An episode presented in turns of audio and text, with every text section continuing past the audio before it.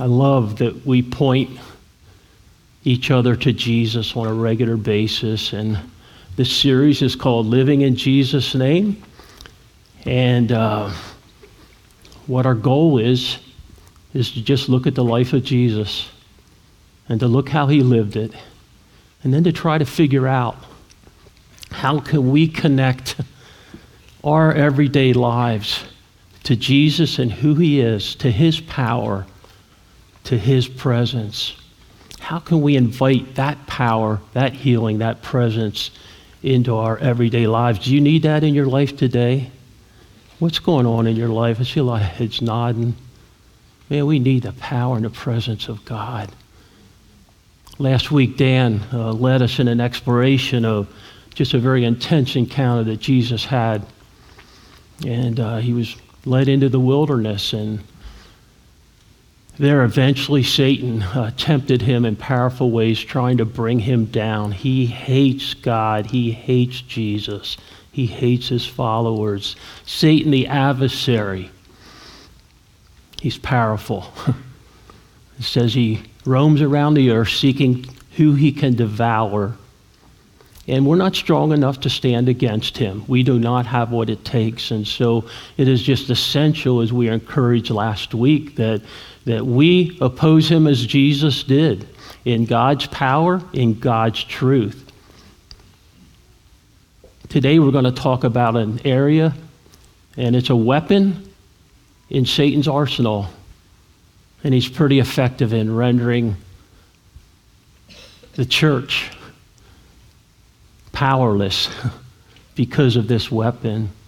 We're going to look at how Satan can use our treasures to infiltrate our hearts and lure us away from loving Jesus, lure us away from being really engaged in his mission on this earth. You know, there's a lot of health indicators in our lives. But you know, sometimes we feel really healthy and we we get blood work done and we go to the doctor for an appointment and they say, man, your, your glucose is, is sky high. You're, you know, you got to deal with this. And, you know, if, if we don't become aware of that, if we don't deal with it, it can have very severe, severe impacts on our lives. Or we can be feeling good and go in for that, that physical exam and, you know, they take our blood pressure and they're saying, my goodness, your blood pressure is way too high. Those kind of things, if they're not dealt with, if we go unaware or we're not willing to deal with them, can have a very serious impact upon our, our physical health. Our topic today, treasures, is just like that. And if we're not realizing the grip that treasures can have on us, it can cause severe spiritual health issues. And I think we can see how dangerous of a weapon our treasures are in Satan's arsenal by the consistent attention that God's inspired word places upon our treasures, our possessions. The Bible devotes well over 2,000 verses to this topic, and, and that's more than it, it gives and pays, focuses on important areas like prayer and faith how we view our possessions, how we view our treasures is so important that, that Jesus, when he walked on the face of this earth, spent about 15% of his teaching time, as recorded in the Word, upon this area of our possessions, of our treasures. It's more time than he devoted to topics like heaven and hell combined. And I think we'd all agree heaven and hell are, are important topics. Jesus focused even more on our treasures. I think the combination of the fact that the Bible prioritizes our treasures, combined with the reality that we live in a very materialistic society, should put us on, on high alert. Should calls every one of us who are followers of Jesus to take a serious look at our treasures and, and the grip that our treasures have on us and what are we doing with our treasures and our possessions? What do we value most here on this planet?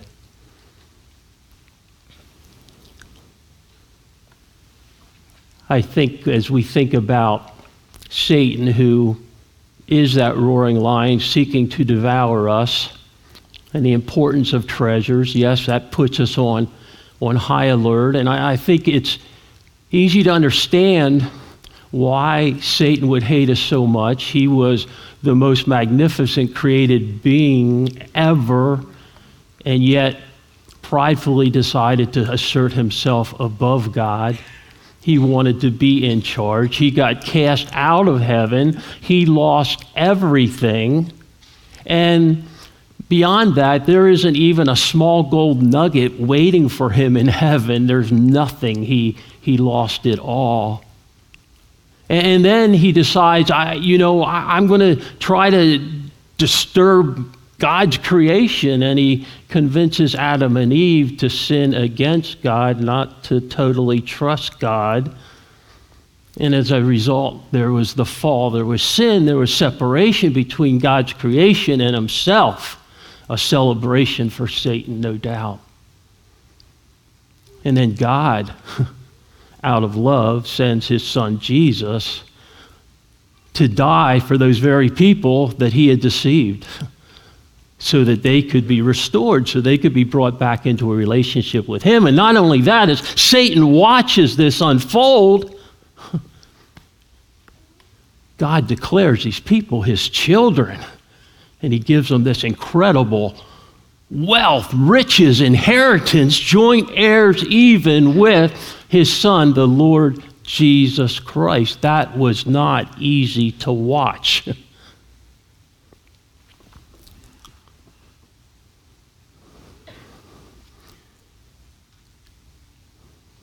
high alert, the enemy, the adversary, trying to rob our affections away from God, trying to get us off course, off mission, hoping that we trip over our treasures. Luke 12 15 says, Beware, beware. Guard against every kind of greed. Life is not measured by how much you own. Our materialistic society can suck us into living life like this is our final destination. And picture yourself if you're going on a plane ride and you're, you're three hour flight and, and you get on there and the plane takes off, levels off, and people then are free to move about. And the person, a total stranger next to you, gets their carry on bag and starts unloading stuff. And, and they have family pictures and they're like trying to tack them to the seat in front of them. And they have a scented candle and a little battery operated lamp. And they, you know, they're putting curtains up and, and they're just like decorating this place. And you're looking at them, are you crazy? This, you know, we're, we're on a plane, it's a three hour flight. This is not our destination. And yet, millions are being spent regularly to keep us focused on our plane ride.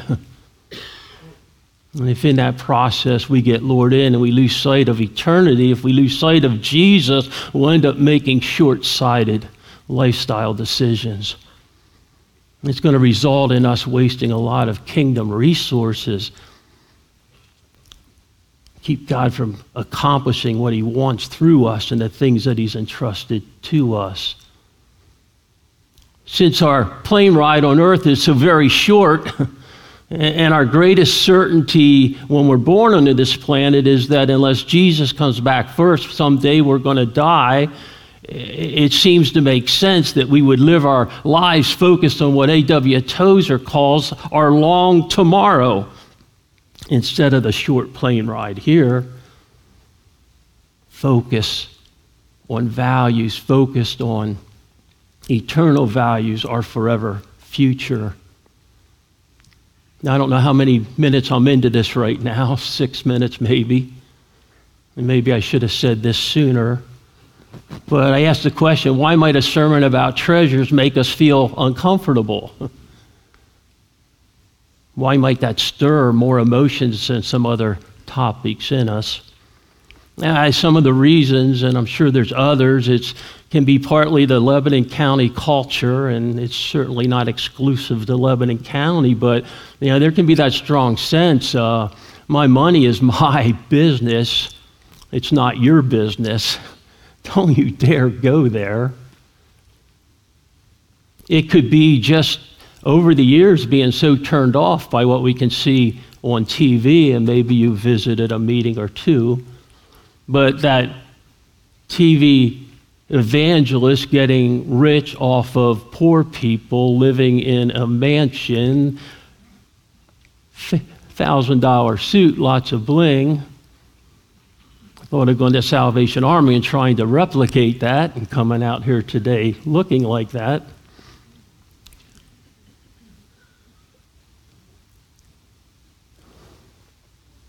The whole thought of some twisted prosperity doctrine that if you're not rolling in money, you lack faith, or you're not asking in the right way, or you need to give more so I can get a new Lamborghini. There's reasons that hearing the topic of possessions and money can make us uncomfortable. Some can be very legitimate budget concerns it's a tough economy. And you could be sitting there right now saying, I can't even pay my bills. I want to talk about that a little later. I can't even pay my bills, and please, no more guilt. the load's heavy enough.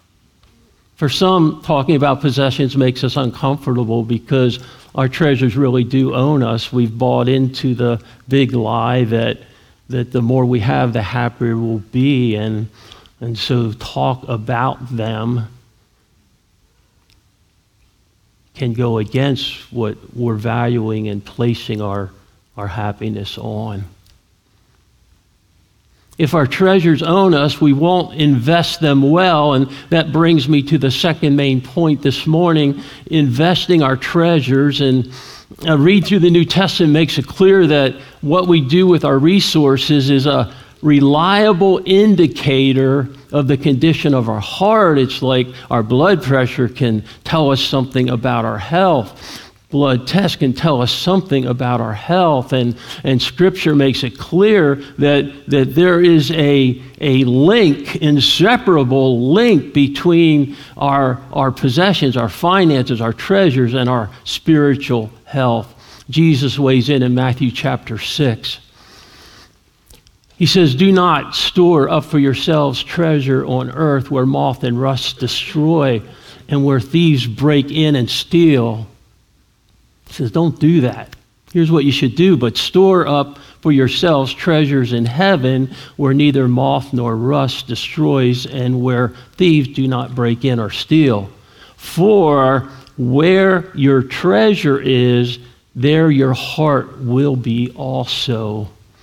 And so, so why shouldn't we store up treasures here on earth? It's not because treasures are bad, it's because investing in earthly treasures, stacking up treasures here on earth, is a bad investment. They simply won't last.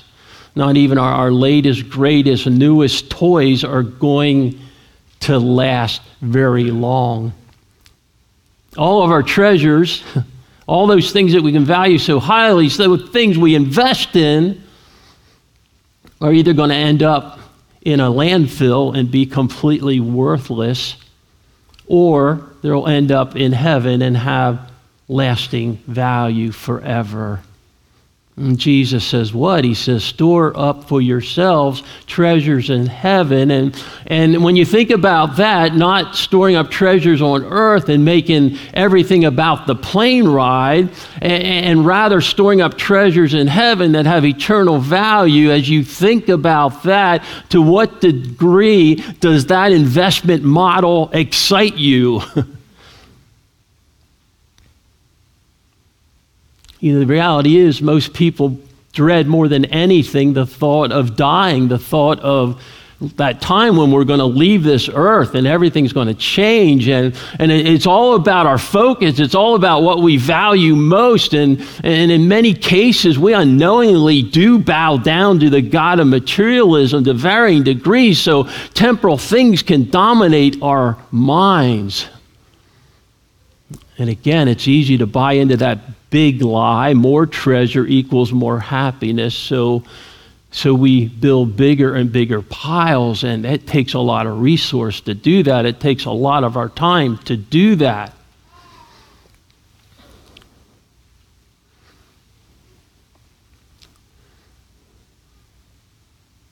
If that's what we buy into, then tragically, dying means losing all the stuff we consider valuable, leaving it all behind but Jesus so much wants to recapture our hearts. And he says, For where your treasure is, there your heart will be also. He loves us. He's deeply invested himself in us. He longs for us to be to fully love him back and, and he knows that our hearts are always going to end up following our treasures. Our hearts will always follow our treasure. What we treasure is where our hearts are. He wants our hearts. He knows that if we love Him enough to entrust Him with our treasures, then He's captured our hearts. He's, he's got all of us. And so, here in this passage, Jesus is giving us the ultimate insider's trading tip. You know, I'm coming back, and all your stuff that, that, that is just earthly treasure isn't going to matter at all. And so, the tip is do this. I'm telling you in advance, Jesus said, store up for yourselves treasures in heaven. They'll be secure there, they will last forever and be enjoyed forever there. And I ask you at this point, where's your treasure going to end up? Where are your treasures being invested right now? We're prone, when it comes to our treasure, to, to hold the resources God has entrusted us with, make them like they're our own in, in a clenched fist Imagine. Imagine what could happen if you loosened your grip in order to join Jesus in his mission, what that would look like, and how that would impact eternity.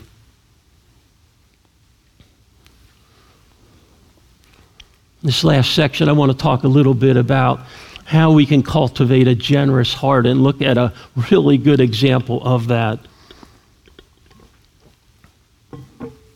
I hope that thus far you're hearing that God isn't after our money. He, he doesn't want our money. What He wants is our love, our devotion. He wants our heart. And He really doesn't need our stuff. Uh, Psalm 24, verse 1 says, The earth is the Lord's and everything in it, the world and all its people belong to Him. He owns everything. What he wants is our heart. And, and, and he only begins to get our hearts. We, we only begin to understand what it means to, to, to, to respond to him with our treasures when, when we start to understand the great lengths that he went to to rescue us from sin.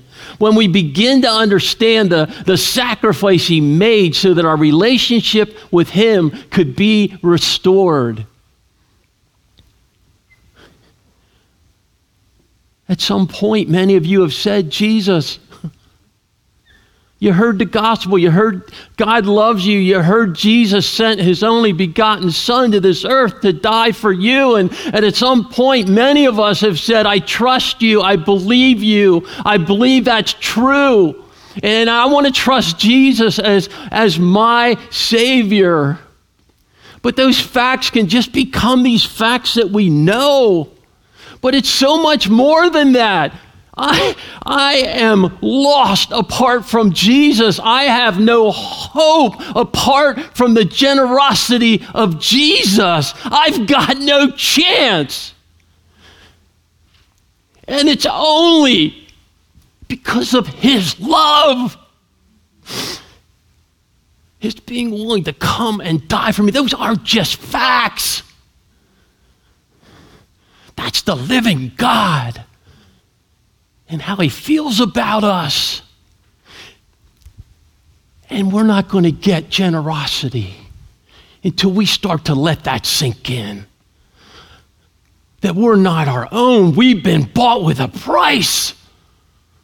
It's not my stuff. I'm his steward. He's entrusted me with things to be used for his honor and for his glory. We only begin to understand that.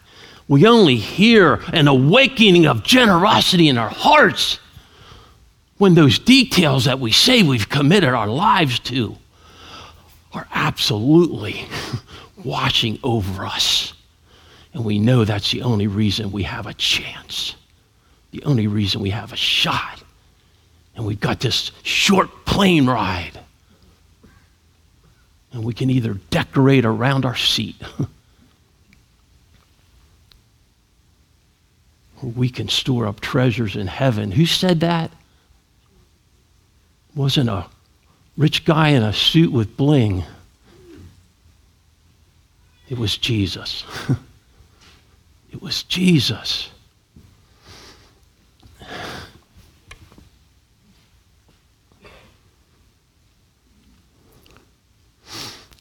It's not about, we think about giving in Jesus' name, which is part of living in Jesus' name, it's not about compulsion.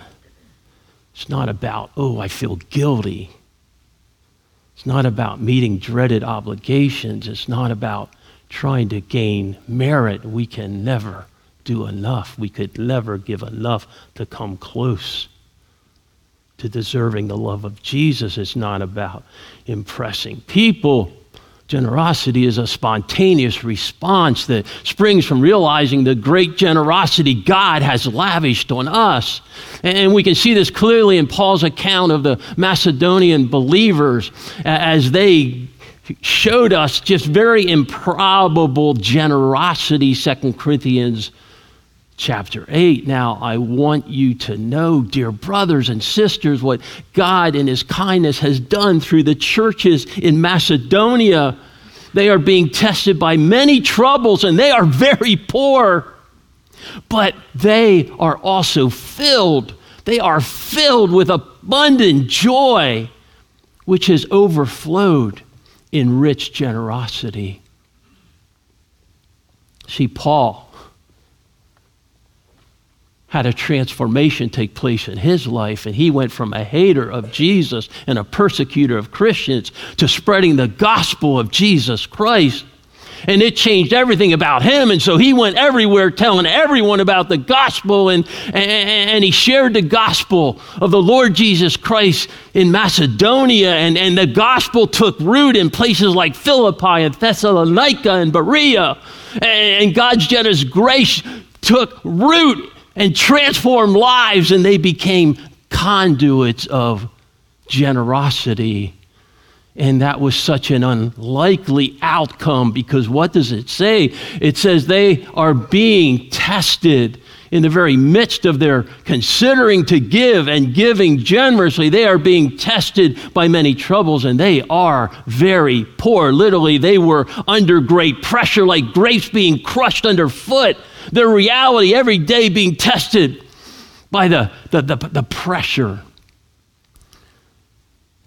of grinding poverty caused by the ravages of war, the, the Romans coming in and plundering them, being forced to pay high taxes, the persecution they faced day after day, some being taken into slavery. It's all they could do to go day to day to day. Life was hard under this great duress, they did what most would consider undoable, unthinkable. They joyfully gave a generous gift. Jumping in at verse 3. For I can testify, Paul says, that they gave these believers, these poor believers, gave not only what they could afford, but far more. And they did it of their own free will. They begged us again and again for the privilege of sharing in the gift for the believers in Jerusalem who at that time were suffering. They so wanted to join Jesus in his mission. No matter how big the sacrifice, human reasoning will not lead us to that outcome, to that conclusion. There's only one way this could make sense for them or for us. Verse 5. They even did more than we had hoped for their first action. Here it is their first action, the first step in this whole process was to give themselves to the Lord, surrendered to Him and to us, just as God wanted them to do. It says here, Paul and his friends, they didn't see this coming. And it transpired because God was real in the lives of these believers, and they were blown away by his generosity, and so they surrendered themselves to his will and joined him in his mission, even at great sacrifice.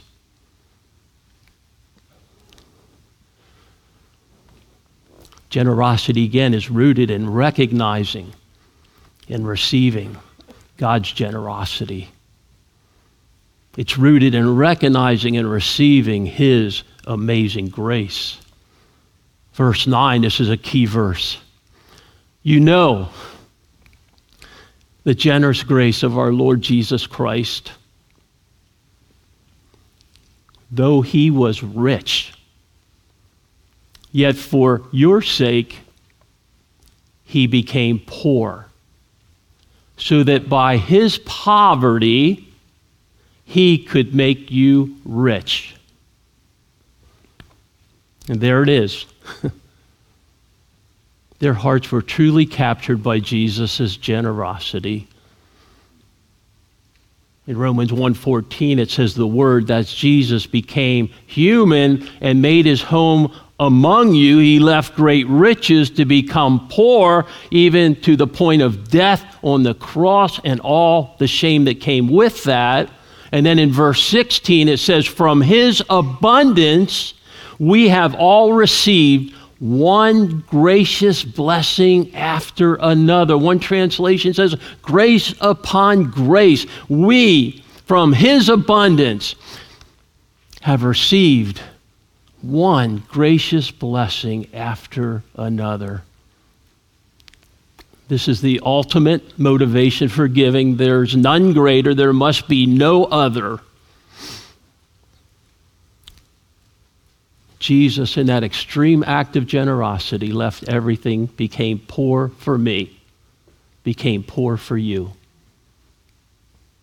And so it makes sense. If I really get that and I really believe that and I've really trusted Jesus who's done that, that it would only make sense that I would surrender all that I am, all that He's blessed me with, and lay it out on the table and say, God, here I am. All that I am, I am available to you.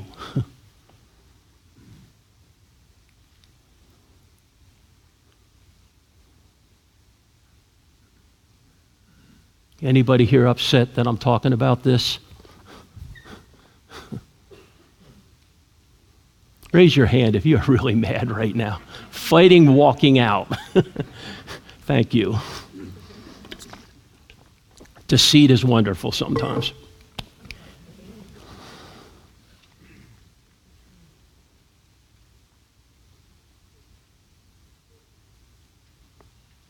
I want to talk about some practical steps to giving in Jesus' name. What are some practical things we should be looking at? If we're a follower of Jesus, if He's transformed us, if we're beginning to understand His great generosity, what steps can we take? And, and I have seven of them here. It won't take long. Invest your temporal treasures in things that will last for eternity.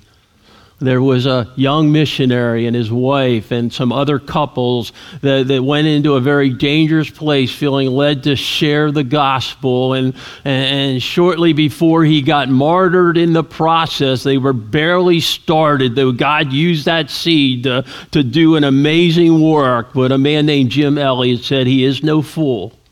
He is no fool who gives up what he cannot keep to gain what he cannot lose. He lost his life, he gained so much. The kingdom of God gained so much, advanced so much. He was not a fool. So I just simply ask you think about your treasures. And boy, if they're treasures, we treasure them.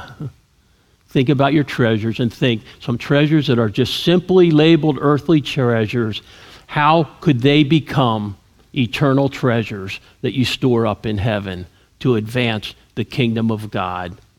Let God speak to you in specific ways. I think there's something for all of us to hear from Him. Number two, if you're not tithing, I encourage you to begin there. A tithe is 10% of our income. I will tell you, for Diane and I, for all our years of marriage and before we got married, that, that is not, we don't even consider that our money. It doesn't even get considered. It doesn't matter what a car breaks down. It doesn't matter if we need this or we need that. That's just untouchable. It's, it's just not ours. It says in Leviticus 27 30, thus all the tithe of the land, very agricultural society, all Thus, all the tithe of the land, of the seed of the land, or of the fruit of the tree is the Lord's. It's the Lord's. A tithe, 10%. It is holy to the Lord. It is set apart to Him. It shouldn't even be considered ours. In the New Testament, the Old Testament tithe is never rescinded, but as we've got glimpses of here today, the teach, teaching in the New Testament emphasizes being generous, generous with what God has entrusted us with. That can lead us many different directions, and, and at times, certainly for many, beyond a tithe. And John D. Rockefeller stated, I have made many millions, but they have brought me no happiness. In the process, folks, as followers of Jesus, being generous will bring us to the experience of great joy and great blessing. Number three, uh, teach and model for your children how to be generous. And there's a picture up there, I believe, that we, I think, very similar to that. We bought our girls a bank like that when they were quite young, and, and it gave them three different places to deposit their money. Basically, you can save some of your money, you should. Uh, you can put some money in this middle thing and spend it how you want and mostly birthday presents for dad and you can and the other one's just just a tithing 10% to the church. So at a very young age they started to get that concept that that my money is important and and the way I use it. I encourage you to just model generosity as a parent. I've said this often. A whole lot more is caught than taught They're watching you, little eyes. It's scary. Those little eyes are watching you. More is caught than taught from what they see. Number four, uh, church budget. We passed our church budget, budget last week, and uh, without one no vote. And uh, but yet, honestly, it's a step of faith because we didn't quite meet budget this year, and our budget has increased some by necessity. And it is so important that that we trust God and support the ministries that He's doing. I could name areas of ministry that we did not allow in this year's budget because of financial restraints. One of those is just uh, training interns. And it's a beautiful program, and we've done it each year, and we're going to do it again this summer. But there was a real desire to expand that amount so that young people could make a little wage as they're being trained in ministry. It's a beautiful program. we said no to it. There are other things we would love to do that we said no to because of the restraints. So I want to throw something out to you that someone said years ago in, a, in an annual meeting, and, and it would be just increase are giving by $5 a week. And, and if just those who are all regularly giving, this isn't talking about people who give sporadically or haven't at all, if just those who regularly give would increase their giving by $5 a week, this would result in an over $100,000 increase in giving. And the things that we have cut out, that would be a mute point, and it would not be the struggle at the end of the year. And so that's something to consider. Number five, recognize that what sometimes feels like poverty to us really isn't. Folks, we are the rich ones. we are the rich ones. How many of you have been to a third world country, spent some time there? I, I, I will never get it out of my head and out of my heart. I've done it m- multiple times now. And I, I have seen what poverty is. It has been rare that I have seen poverty in America that came close to that though there are little pockets of it here and there. But in most cases, what we consider, I am poor, oh, I wish I had more, it's, we are the rich ones. And we need to thank God for that. And if you get a chance to go on a mission trip that takes you into that kind of environment, I, I think it will change you for the rest of your life. Number six, as was announced earlier, there's a seminar, a connection class coming up uh, beginning next Sunday. It's going to meet second service in room A7. I have no idea where that is. We'll wander around till we find it.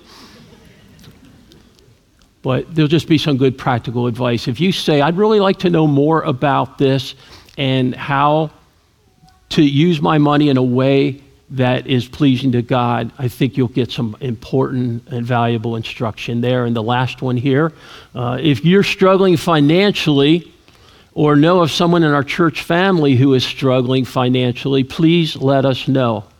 Now, these things are done very confidentially, and so we can't tell stories, but I want to tell you there are some happy, wonderful stories. And so we take special offerings, and we call it our benevolence fund. And when we become aware of a need of someone who is, is part of this church family, uh, we move to help alleviate that. And so please let us know. Again, many wonderful stories. As I close here today, I'm going to ask the worship team to start making their way front here. I hope you know that I don't want your money, okay? I don't want your money. And I don't want a Lamborghini. I got a 2010 Honda Civic, and it's doing me well.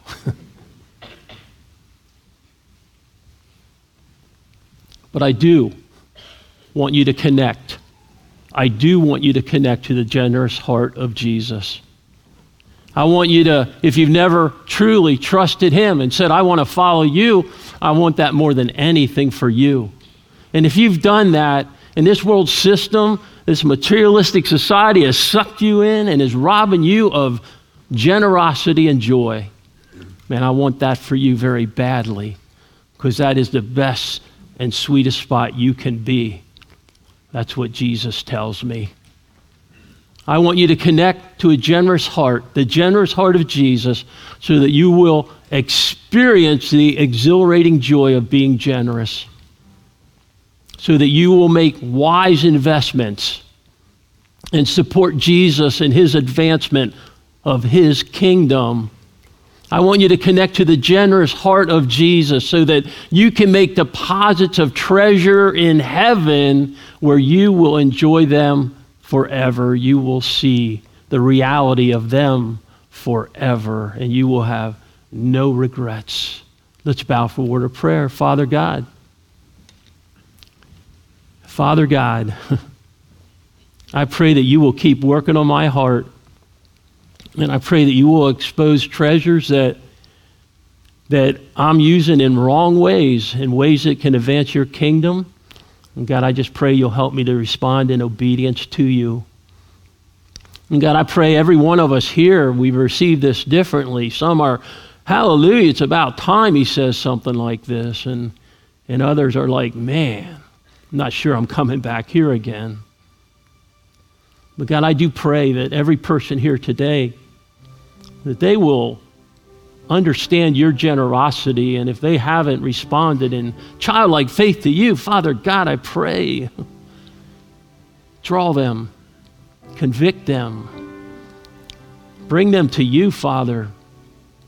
And God, for those of us that have made that decision and, and we're just finding ourselves bowing down to the wrong things, placing our happiness in the wrong things, acting like the plane ride is the final destination. God, it's not. We know it's not. And so, God, I just pray you'll move on each of our hearts to be generous, that you might rejoice, that you might be honored, that your kingdom might be advanced, Father. That's what I want for me. That's what I want for this church family. So, God, do that work. God, we just respond to your generosity by saying that we want to give you our hearts and, and our souls. Take all of us. We want to live for you. We want to live for you alone. In Jesus' name, amen.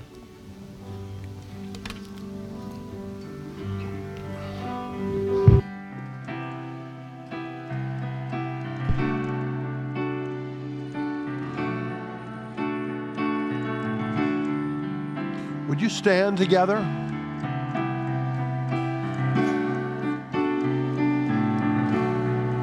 Let's sing together. This is my desire to honor you. All with all my heart, I worship you. All I have within me, I give you praise. All that I adore is in you.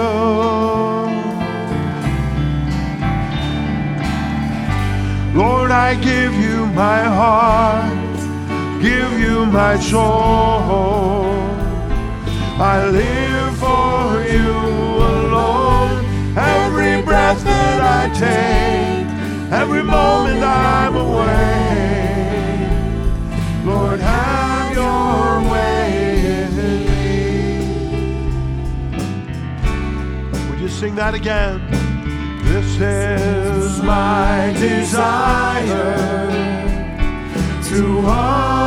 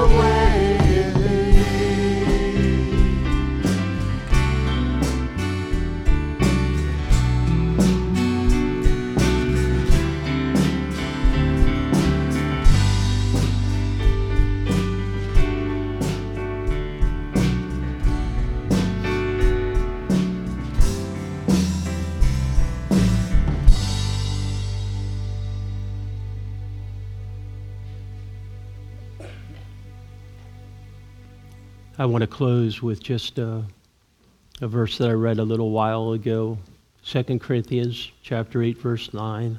We know, this is what we know. The generous grace of our Lord Jesus Christ.